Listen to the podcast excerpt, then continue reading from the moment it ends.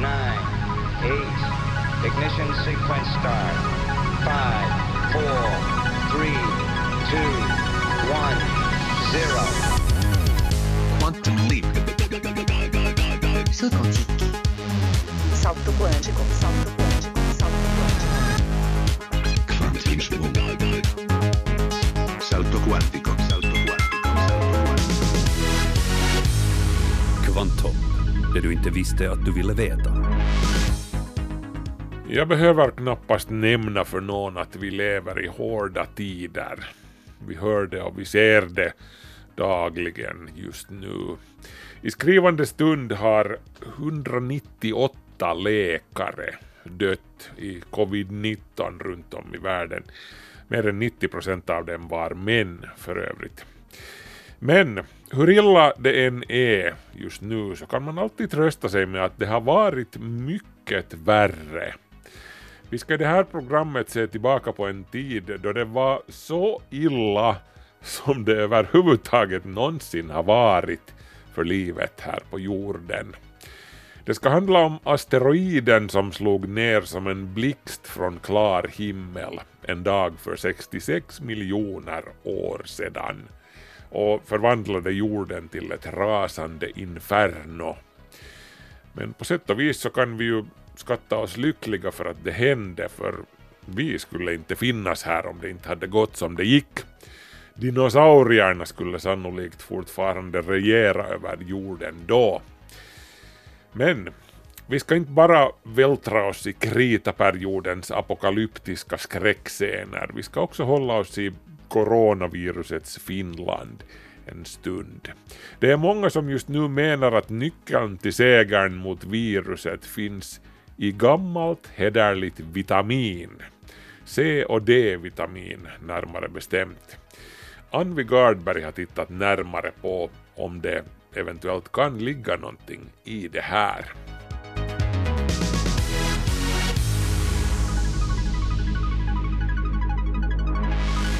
Markus Rosenlund så heter jag hur som helst som önskar er välkomna med i Kvanthopp.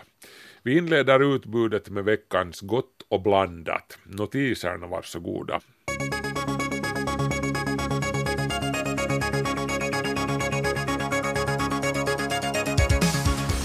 Blir det en andra våg av coronaviruset i Finland? För att vara beredda om och när den kommer har Institutet för välfärd och hälsa, THL, ett hemligt vapen, Finlands avloppsnät. THL meddelar att de från och med juni börjar ta vattenprover från avloppsnätet på ett dussintal orter i Finland. En del prover har man redan tagit så att det ska finnas någonting att jämföra med sedan. Med hjälp av det orenade avloppsvattnet kan man alltså föra bok över hur allmänt förekommande coronaviruset är på respektive orter baserat på hur mycket av virusets RNA som kloakvattnet innehåller. Proverna säger ingenting om den enskilda människan som viruset härstammar från, men det ger en överblick av läget på orten liksom. I Nederländerna lyckades man med samma teknik hitta viruset i avloppsvattnet från en viss stad redan innan det första positiva coronavirustestet gjordes på en människa i den staden. Coronakarantänen som folk världen över har suttit i på sistone har betytt sötebrödsdagar för streamingtjänster i stil med Netflix som har sett en rekordmässig tillströmning av nya kunder, hela 16 miljoner nya prenumeranter under årets tre första månader. Nyheten om det här fick Netflix aktiekurs att skjuta i taket tidigare i veckan. Också tillverkarna av spelkonsoler har ökat på sin försäljning rejält på sistone.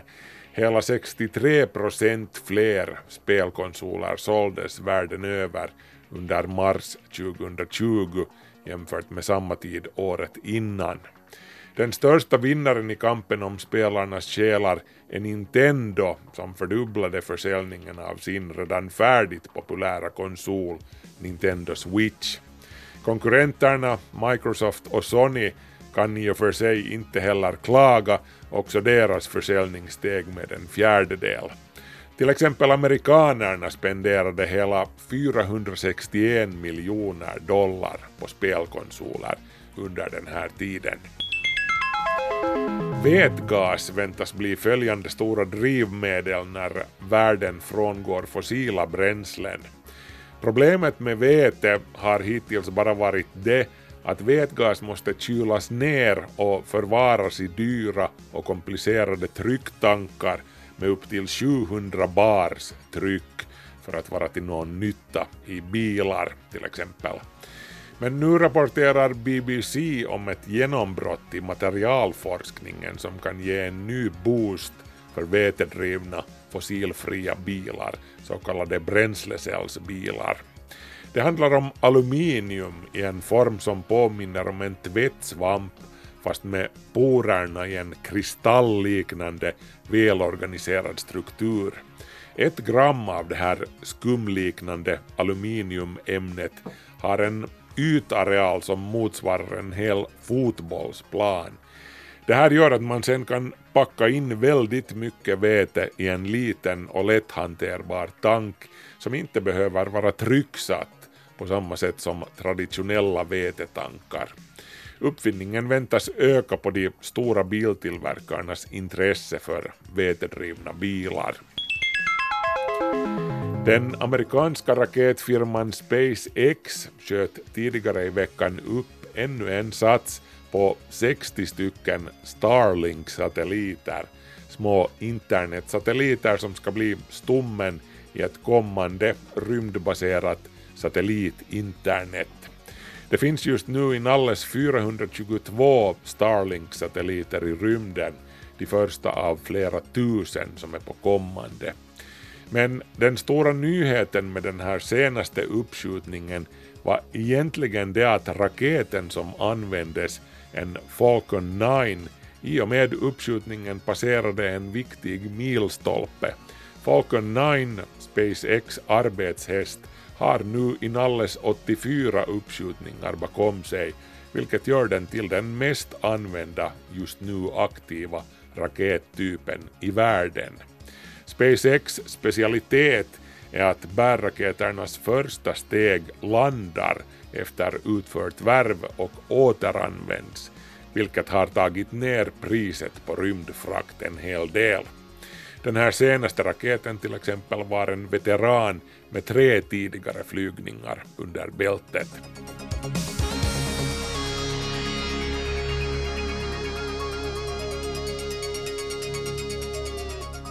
Kvanthopp, det du inte visste att du ville veta.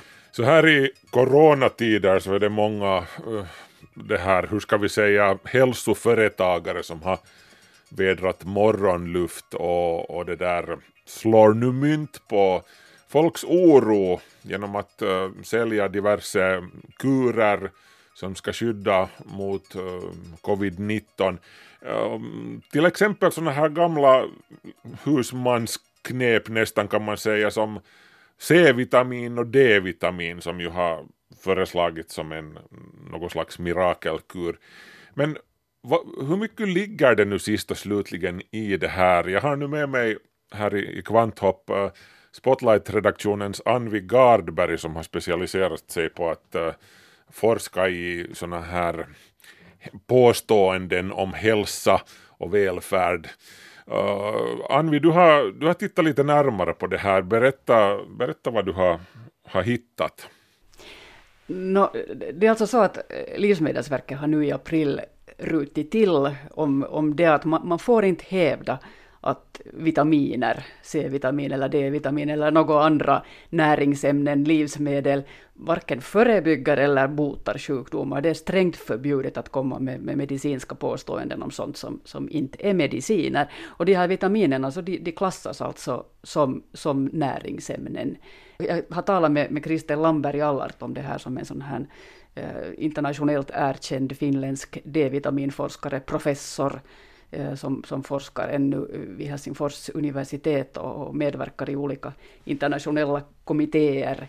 Och eh, jag har, jag har tittat lite på, på vad, eh, vad, vad för påståenden man riktigt hittar Um, och, och, och detsamma gäller då C-vitamin, att det påstås en massa som, som, som kanske inte stämmer.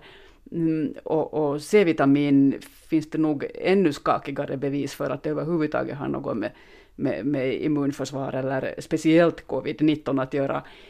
Och, och där har jag talat med Harry Hemila som är som är också en internationellt erkänd C-vitaminforskare, finländare. Mm.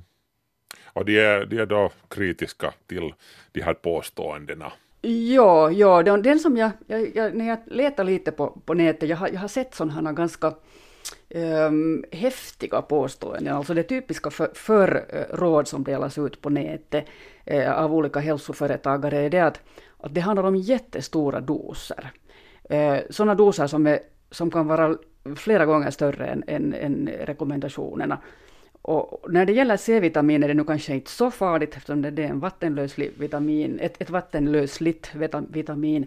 Men, men sen eh, D-vitamin är ju fettlösligt och det kan man faktiskt få förgiftning av om man, om man tar för mycket. Ehm, ett exempel hittar jag här, det finns en sån här fysioterapeut som heter Bengt Kjevin. Han är VD för ett hälsoföretag, han, han bor i Kotka men, men eh, det här företaget verkar på många orter i, i södra Finland. Eh, och, och, det där, han delar varje vecka ut hälsoråd på Youtube. Och han har då under de gångna veckorna talat om att hur man ska förebygga coronavirus. Och han rekommenderar eh, 100 200 mikrogram D-vitamin per dag. Um, tills läget har rättats till, det vill säga då att man har mera D-vitamin i blodet. Um, och, och, det där, nu är det ju så att officiellt så, så, så rekommenderar man 10 till 20 mikrogram D-vitamin per dag. Uh, och, och jag, jag kollade upp det här med Kristel Lamberg Allart, att vad, vad säger hon om det här? Det som han baserar sig på i, den här långa, i det här långa inlägget, eller presentationen, så är ju gammalt. Alltså han blandar ihop en massa data en del är urgamla och det där eh, för att bevisa att han vill rekommendera det här. Jag menar, vad är vitsen med det här? Den här Kevin han föreslår alltså att människor ska testa D-vitaminhalten i blodet på, på företagets kliniker.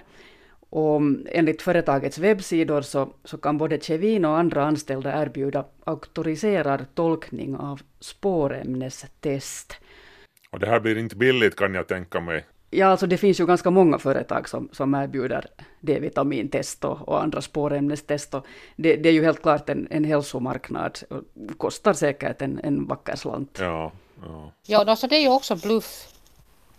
Det, det är liksom bara att ta pengar av folk med, med, med att göra sådana här mineralämnesanalyser och så vidare. Liksom det, det, det är fräckt att göra det. Jaha, no, vad, vad, menar hon med det här då, att det är fräckt? No, hon menar det att, att de här testresultaten de är inte pålitliga. Det är så att olika labb, det här, det här har man undersökt i Finland under gångna år, så olika laboratorier använder olika metoder när de ska analysera de här D-vitamintesten. Och de kommer till helt olika slutsatser. Så att till och med samma eh, persons blodprov, om man skickar det till olika labb, så kan, kan de få, man kan få helt olika svar.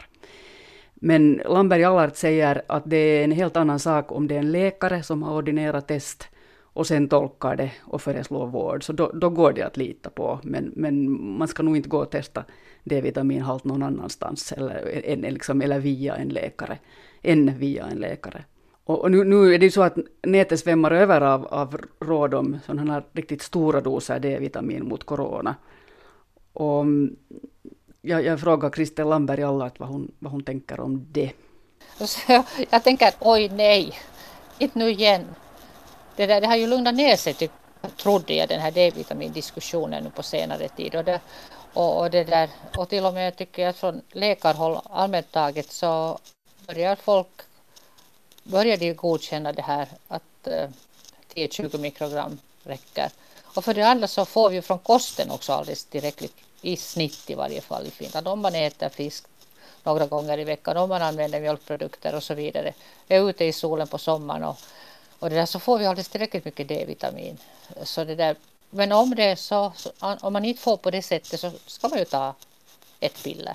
Men, men det finns ju sen av de här finländska läkarna, vissa läkare och vissa, eh, ganska många av de här hälsogururna som, som tycker att man ska äta jättemycket mer än så här.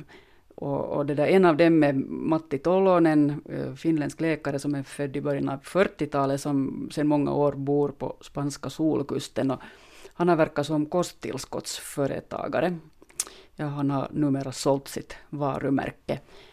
Och, och det där, han hävdar på sin webbsida att både C-vitamin och D-vitamin kommer att rädda livet på tusentals coronasjuka. Här citerar han en amerikansk läkare. Och det här, de här vitaminerna kommer dessutom att spara pengar i vården. Och då talar han alltså både om att man ska äta de här vitaminerna i stora mängder och så, så talar han också om sådana här, äh, att man ska få äh, patienter som har, har då blivit sjuka och är i intensivvård så ska få intravenöst C-vitamin eller D-vitamin. Um, och, och, det där, så att, läser man hans webbsidor så, så får man nog den bilden av att, att uh, D-vitamin både förebygger och botar. Men det här finns det inte något vetenskapligt belägg för då? Nej, det finns nog absolut inget vetenskapligt belägg än. Det, det, det pågår forskning, eh, men, men den, är, den är så i, i startskede att man kan nog inte säga någonting om det. Ehm, Christel Lamberg i Allard säger så här. Och det är ändå höjden att börja tala om att coronavirus som en sjukdom så att säga, som är en så farlig att man ska kunna bota det till och med med D-vitamin. Alltså det är oansvarigt att säga på det Men det är klart, vi ska alla ha, få tillräckligt D-vitamin. Då har vi ett bra immunförsvar och tillräckligt är det som rekommenderas. Mm, alltså Kristel Lamberg Allert, hon betonar att, att det här sambandet mellan D-vitamin och covid-19 nog diskuteras livligt i den medicinska pressen. Och, och, det där, och det som det här nu har mynnat ut i är att man har konstaterat att, att det nog är bra att ha en tillfredsställande D-vitaminstatus, att, att det vill säga att följa rekommendationerna. Um, och, och, det har satts igång studier på det här med D-vitamin och covid-19, men att det är ju ingenting som, som ännu är färdigt. Man kanske ser resultat någon gång om ett halvår tidigast eller om ett år eller, eller när det nu sen är. Mm. Uh, men det där, eh, en sån här fråga här att Eh, C-vitamin är ju vattenlösligt så det, det, kan man ju i princip inte uh, ta överdos av på det viset att det, det försvinner med urinen det som är över, överlopps. Men va, uh, va, vad händer när man tar en överdos av D-vitamin som är fettlösligt och vilken sorts hälsorisk kan det ha? No, de här förgiftningssymptomen, det, det, finns många olika. Det finns sådana akuta förgiftningssymptom och så finns det andra symptom som som eh, om man har tagit en väldigt stor överdos på en gång så kan man få till exempel någon, någon sorts flagande hud och sånt här. Men att om man då länge äter för mycket D-vitamin så kan man få leverskador. Okay. Um, ehm, starkt tryck i huvudet och sånt här. Så det, det, är nog sånt som man ska ta på allvar. Ja. Sen, sen om man skulle då tro på Matti Tolonen, läkaren, så, så existerar det inte D-vitaminförgiftning. Han tror inte på det. Jaha. No, det, här, det här med C-vitamin, så det, det har också då eh, väckt starka känslor i Finland eh, och, och världen runt i samband med coronapandemin. Och, och nu har drygt 2000 finländare nyligen skrivit på en petition eh, som går ut på att coronapatienter i intensivvård på finländska sjukhus ska kunna få vård med stora doser C-vitamin intravenöst. Och de här som har skrivit petitionen så de uppger att de har överlämnat den till ministeriet förra veckan. Och, mm, alltså då i, i, i det där medlet av april. Och i den här petitionen så hänvisar de också till, till den finländska C-vitaminforskaren Harri Hemilä. No Hemille säger så här. Ei meillä ole mitään semmoista suoraa näyttöä että nimenomaan tähän Kiinasta lähteneeseen koronatautiin C-vitamiinista olisi apua. Alltså Hemilä säger här att det finns ju för det första inga bevis för att C-vitamin skulle hjälpa just mot coronaviruset, covid-19. Mm. Som sammanfattning så man ska ta det här med en nypa salt minst sagt och, och, kanske då hellre fokusera på de här, de här knepen som garanterat funkar, det vill säga undvika onödiga kontakter med människor och, och tvätta händerna alltid efter att man har varit ute på stan och, och så vidare.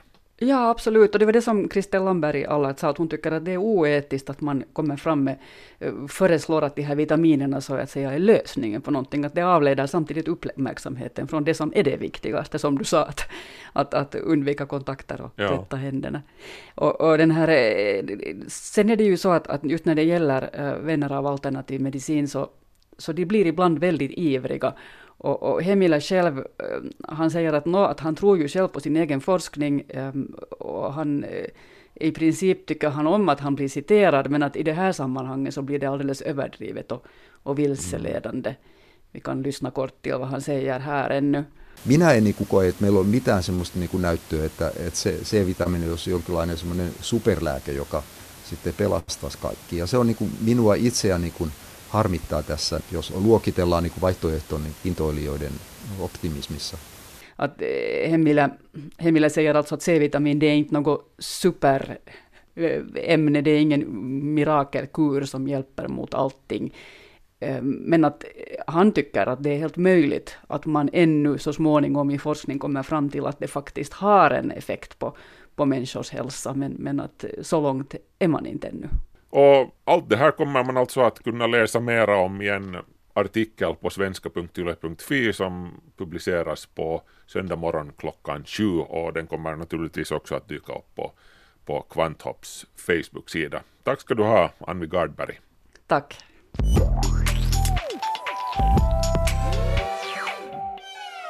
Yle. Alldeles strax ska det bli riktig domedagsstämning här i Kvanthopp. Men var inte rädda, den här domedagen inträffade redan för 66 miljoner år sedan. Det här är en Svenska Yle-podd. Den dagen faller himlen ner, bokstavligen, med full kraft, som ett hammarslag i titanernas smedja. En asteroid, stor som en mindre bergskedja. Uppskattningarna av stenbumlingens storlek varierar mellan 10 och 80 kilometer i genomskärning. Slår ner som en kosmisk gevärskula fast 25 gånger snabbare än en gevärskula i det grunda havet utanför den nuvarande Yucatan-halvön. Energin som frigörs i nedslaget motsvarar 3 miljarder Hiroshima-bomber. Och med den här urladdningen tar en era slut. En era och ett herravälde som har pågått i mer än 200 miljoner år. Dinosauriernas era.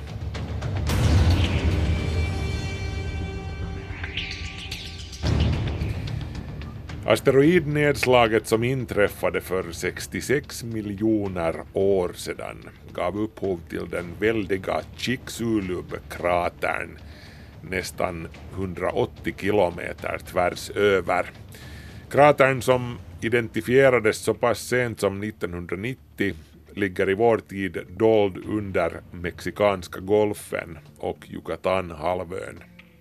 Chicxulub-kratern är uppkallad efter den närbelägna mexikanska kustbyn med samma namn och det är faktiskt en ovanligt välbevarad meteoritkrater. Det här har bekräftats av flertalet borrprover från området under årens lopp. Själva kratern går alltså inte att urskilja uppe vid jordytan av samma skäl som den är så välbevarad. Den fylldes fort igen av sediment och rasmassor efter själva nedslaget, vilket alltså har bidragit till att skydda den från erosion under årmiljonernas gång.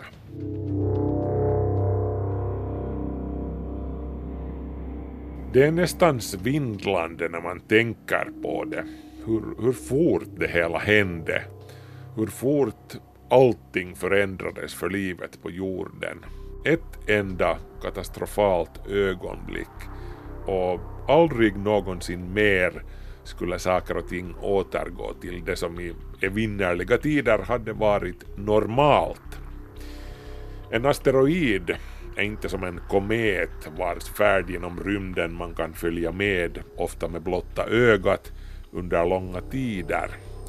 Tekniken som gör det möjligt att observera och beräkna banorna för asteroider i jordens närrymd har bara existerat i några årtionden och också då med mycket varierande framgång. Fortfarande så upptäcker vi ofta inte asteroiderna förrän de har passerat jorden, svischat förbi oss.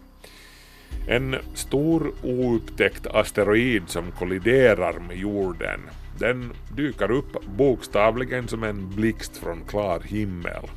Skulle det ske nu så skulle det ta en stund innan någon inser vad det är som händer egentligen. Det skulle dröja innan någon begriper av vilken orsak domedagen plötsligt är här.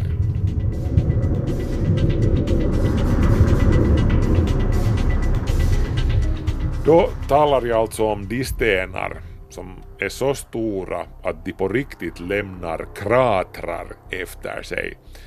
Inte de där småstenarna som detonerar i luften ovanför jorden, eh, sprängda i bitar av den enorma friktionen då de tvärbromsar i atmosfären.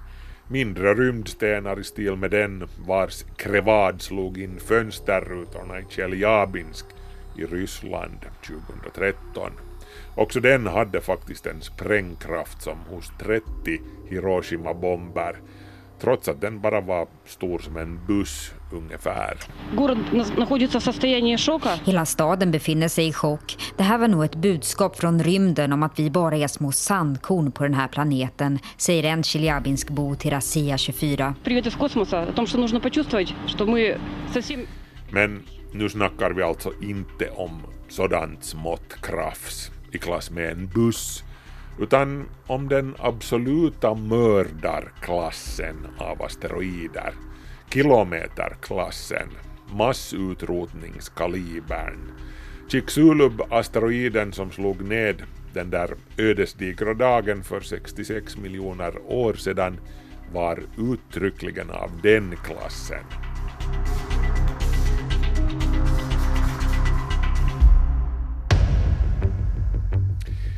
En chockvåg avancerar i överljudshastighet från nedslagsplatsen. Den sopar omkull skogarna på tusentals kilometers avstånd i både Nord och Sydamerika. Den intensiva värmestrålningen och den rasande eldstormen från detonationen slukar och förkolnar allt brännbart som kommer i dess väg. Den glödande stenmassan som regnar ner över hela jorden startar gigantiska skogsbränder överallt. Skrällen från nedslaget får hela jorden att ringa som en kyrkklocka i form av obeskrivligt starka jordbävningar och våldsamma jordskred. En massiv tsunami, mer än 100 meter hög, rullar ut från nedslagsplatsen. Den tränger långt upp i kustområdena och drar med sig allt som kommer i vattnets väg tillbaka ner i havet när den retiverar. Havet fylls av flytande bränt bråte och aska och kropparna av döda djur.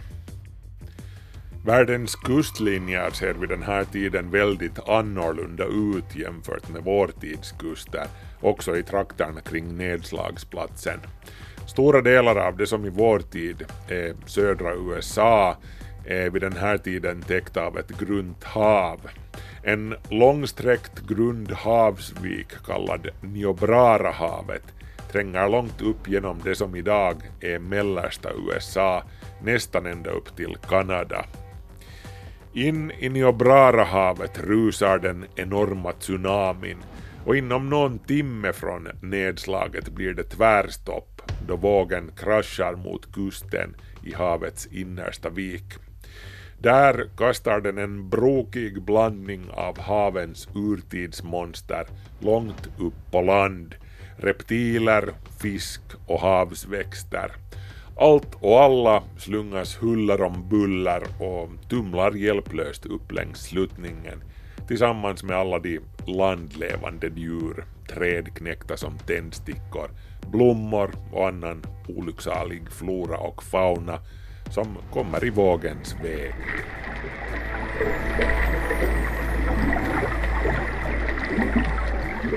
Spåren av den här domedags-tsunamin går ännu i vår tid att studera i form av särdeles rika fossilfyndigheter, bland annat i North Dakota där jättevågen dumpade sina offer i en salig röra. Där blev de liggande, intäckta av sediment och fossiliserade. Fossilbäddarna i North Dakota har gett forskarna en fascinerande insikt i skräckscenerna som utspelade sig under de apokalyptiska timmarna som följde direkt efter att asteroiden slog ned. Fossillagren i North Dakota är också pepprade med så kallade tektiter, små korn av lera och glas. Stänk från själva asteroidnedslaget som regnade ner från skyn i form av smält sten.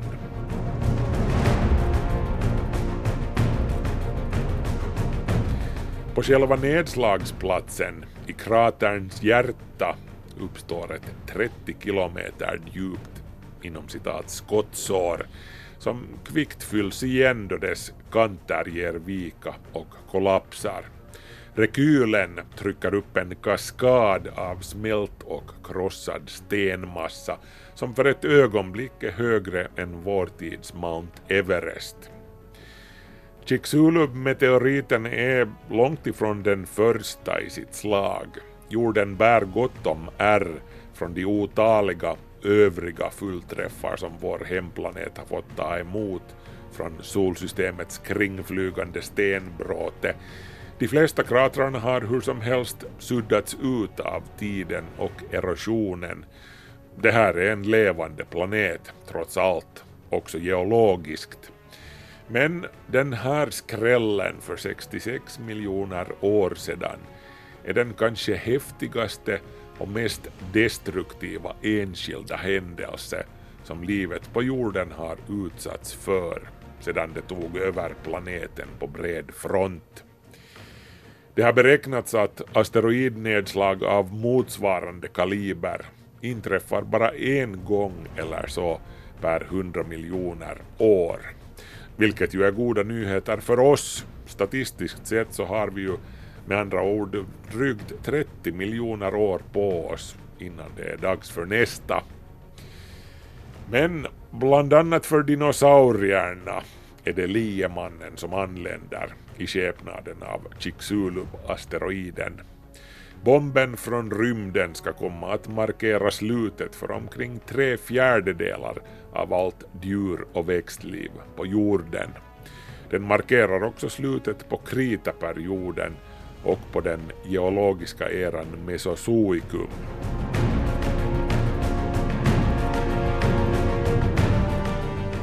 Den våldsamma explosionen och hettan från nedslaget förångar bokstavligen stora mängder av berggrunden i området. Borrprover från havsbottnen vid nedslagsplatsen i Mexikanska golfen nära Yucatanhalvön har visat att asteroiden slog ned i ett grunt hav med en havsbotten som var rik på kalciumsulfatmineraler eller gips. Den fallande asteroiden förångar berggrunden som den slår ned i, vilket får enorma mängder svavelsyra att frigöras i atmosfären i form av aerosoler. Den här sortens aerosoler har den effekten att då de tar sig upp till de övre luftlagren så reflekterar de bort en stor del av solstrålningen vilket gör att det blir kallare, mycket kallare. En studie från Potsdam-institutet 2017 målar upp klimatkonsekvenserna från asteroidnedslaget i iskalla siffror. Följderna av svavelpartiklarna blir att den globala medeltemperaturen faller med upp till 26 grader Celsius. Inom en månad från nedslaget ligger medeltemperaturen i Afrika till exempel på 10 grader under nollstrecket. Och man ska alltså minnas att det här är en het och fuktig värld som asteroiden slår ned i med mycket högre global medeltemperatur än i vår tid. Också den stora mängden sot, rök och damm i atmosfären bidrar till nedkylningen när solen inte längre lyser och en permanent skymning eller natt råder på jorden i flera år. Men den svåraste följden av mörkret är inte kylan som mörkret bidrar till, utan det faktum att växterna inte kan idka fotosyntes utan solljus. Det här i sin tur har fatala följder för växtätarna.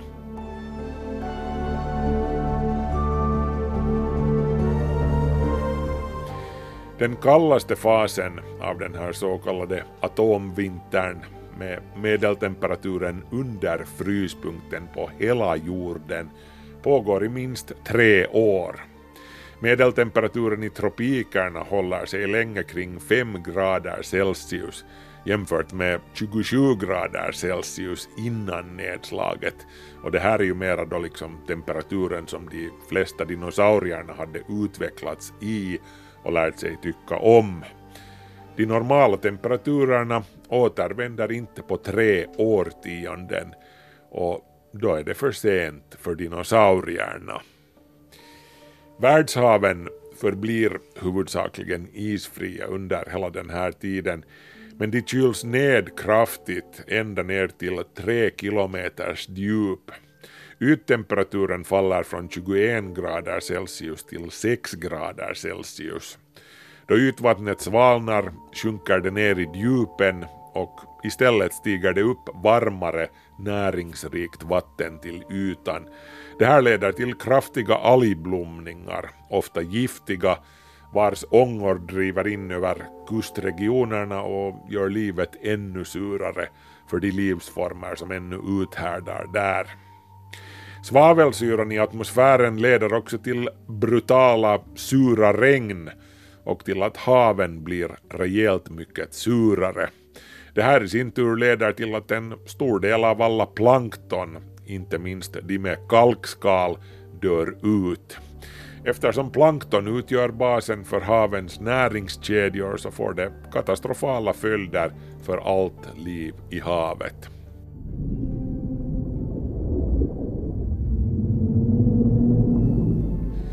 Allt det här låter ju helt förskräckligt, vilket det ju nog är i och för sig, men samtidigt så är det tack vare, eller på grund av, den här enskilda händelsen då himlen föll ner i urtidens dimmor som dinosauriernas sentida ättlingar är degraderade från den forna posten som planetens enväldiga härskare till att äta från våra fågelbrädor. Fast man slås ju igen av hur liten skillnaden ofta är mellan liv och död. Det kanske inte hade behövt gå så illa. Dinosaurierna tycks bara ha haft riktigt särdeles dålig tur. Om asteroiden hade slagit ner bara några ögonblick tidigare eller senare skulle den ha slagit ner i betydligt djupare hav. Det här skulle ha inneburit en klart mindre mängd förångad berggrund och därmed mycket mindre svavel i atmosfären. Atomvintern hade blivit mycket mer kortvarig och dinosaurierna hade sannolikt överlevt.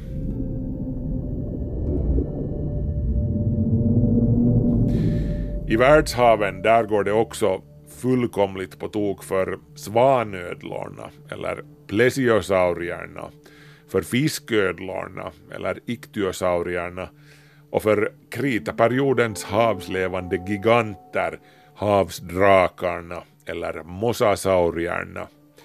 Inga av de här räknas till dinosaurierna alltså, och inga av dem överlever Chicxulub-asteroiden. Dinosaurierna de lyckas däremot skicka stafettpinnen vidare på sätt och vis i skrivande stund i vår egen tid bygger ett par av deras sentida arvtagare bo under stugterrassen ute på vår sommarstuga.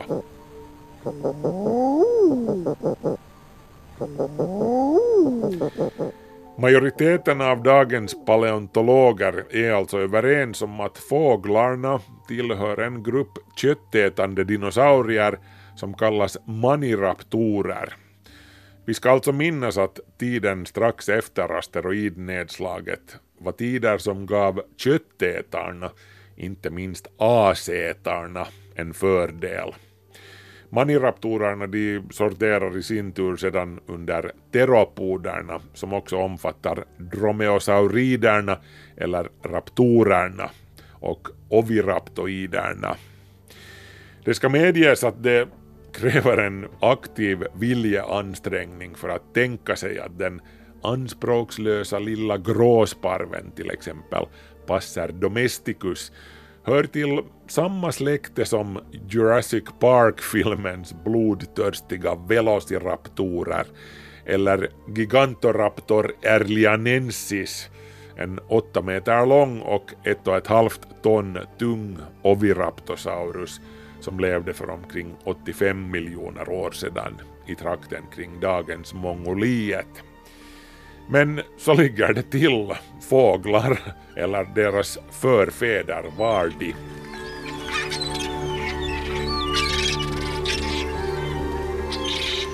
Och det är alltså tack vare en jättelik meteorit, eller asteroid, för 66 miljoner år sedan som vi människor nu kan gå utomhus utan risk för att bli lunch åt de ovannämnda kreaturens ättlingar.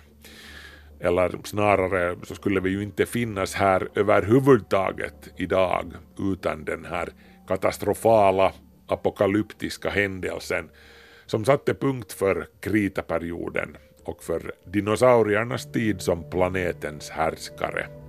Den enes död, den andres bröd.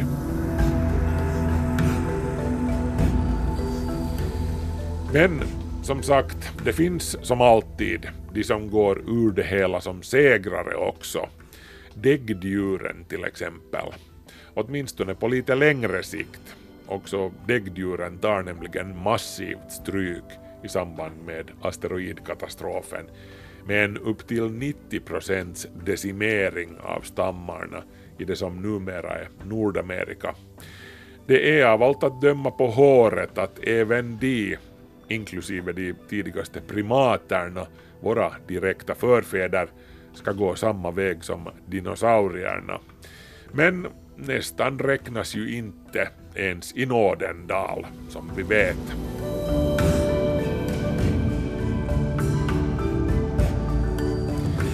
Däggdjuren har fram till den här stunden huvudsakligen fått nöja sig med en undanskymd tillvaro i de mäktiga skräcködlornas skugga. Få av dem blev någonsin mycket större än vår tids katter, vilket i det här fallet utfaller till deras fördel. Ytterst få djur längre än en meter och med en vikt större än 30 kilo överlever massutrotningen som följer i asteroidens spår. I de abrupt förändrade omständigheterna finner de små och flinka däggdjuren sig själva med en trumf på hand som ska komma att ge dem nycklarna till framtiden och till hela planeten, sin anpassningsförmåga.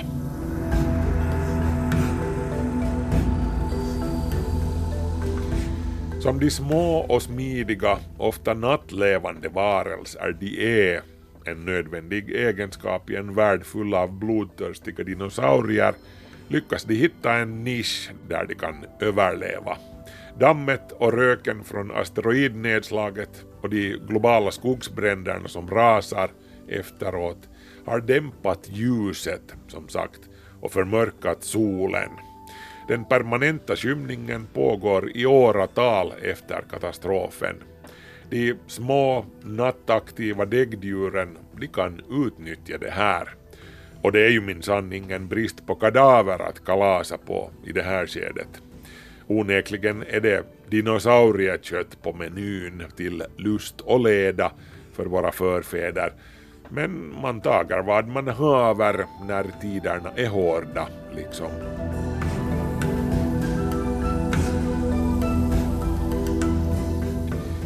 Under de 300 000 år som följer efter katastrofen lyckas däggdjuren återställa sin forna artrikedom, som faktiskt var ganska omfattande redan under dinosauriernas tid, och de utökar den ytterligare.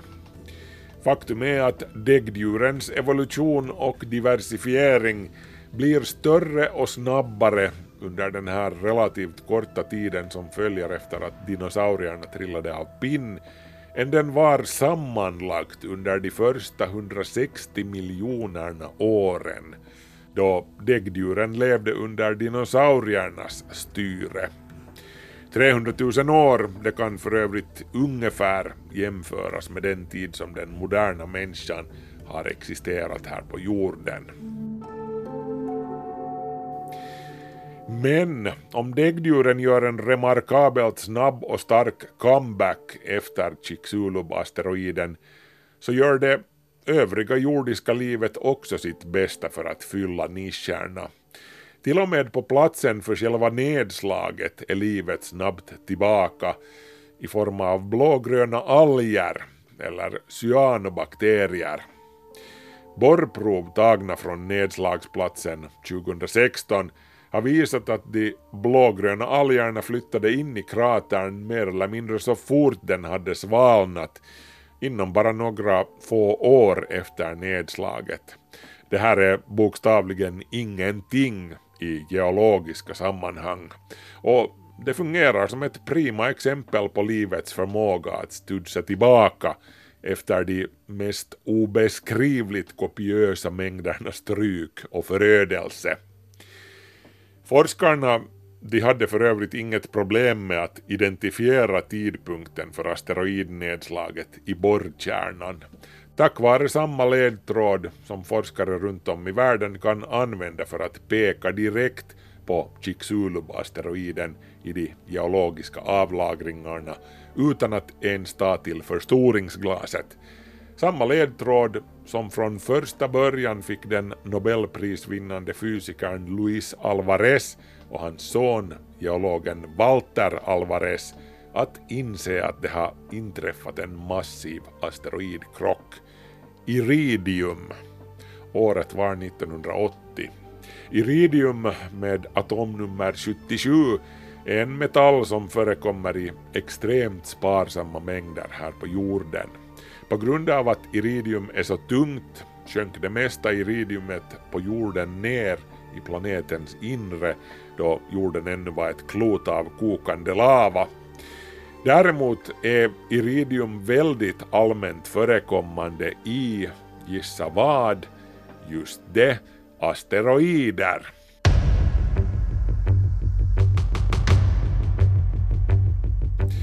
Just det faktum att asteroider ofta är fullpackade med tunga metaller som iridium, järn, nickel, guld etc.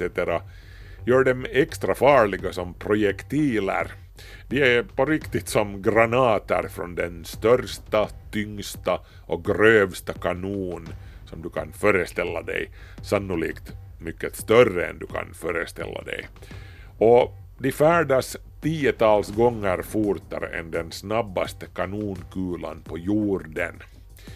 Och när de träffar så blir skottsåren i jorden blodiga, gapande och lämnar ett stort ärr. Överallt på jorden, vart du än kommer, kan du gå ner på huk och ta en titt på sedimentens årsringar i klippan och räkna dig ner genom årmiljonerna. Och överallt återkommer samma tunna gråa rand, bara några millimeter tjock.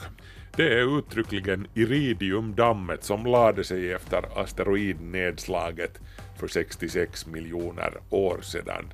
Gränsen mellan krita och paleogen, mellan liv och död.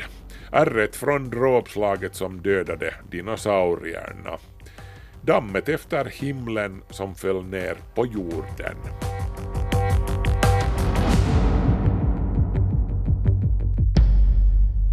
Kvanthopp är slut för den här gången. Markus Rosenlund säger tack och hej. Vi hörs om en vecka.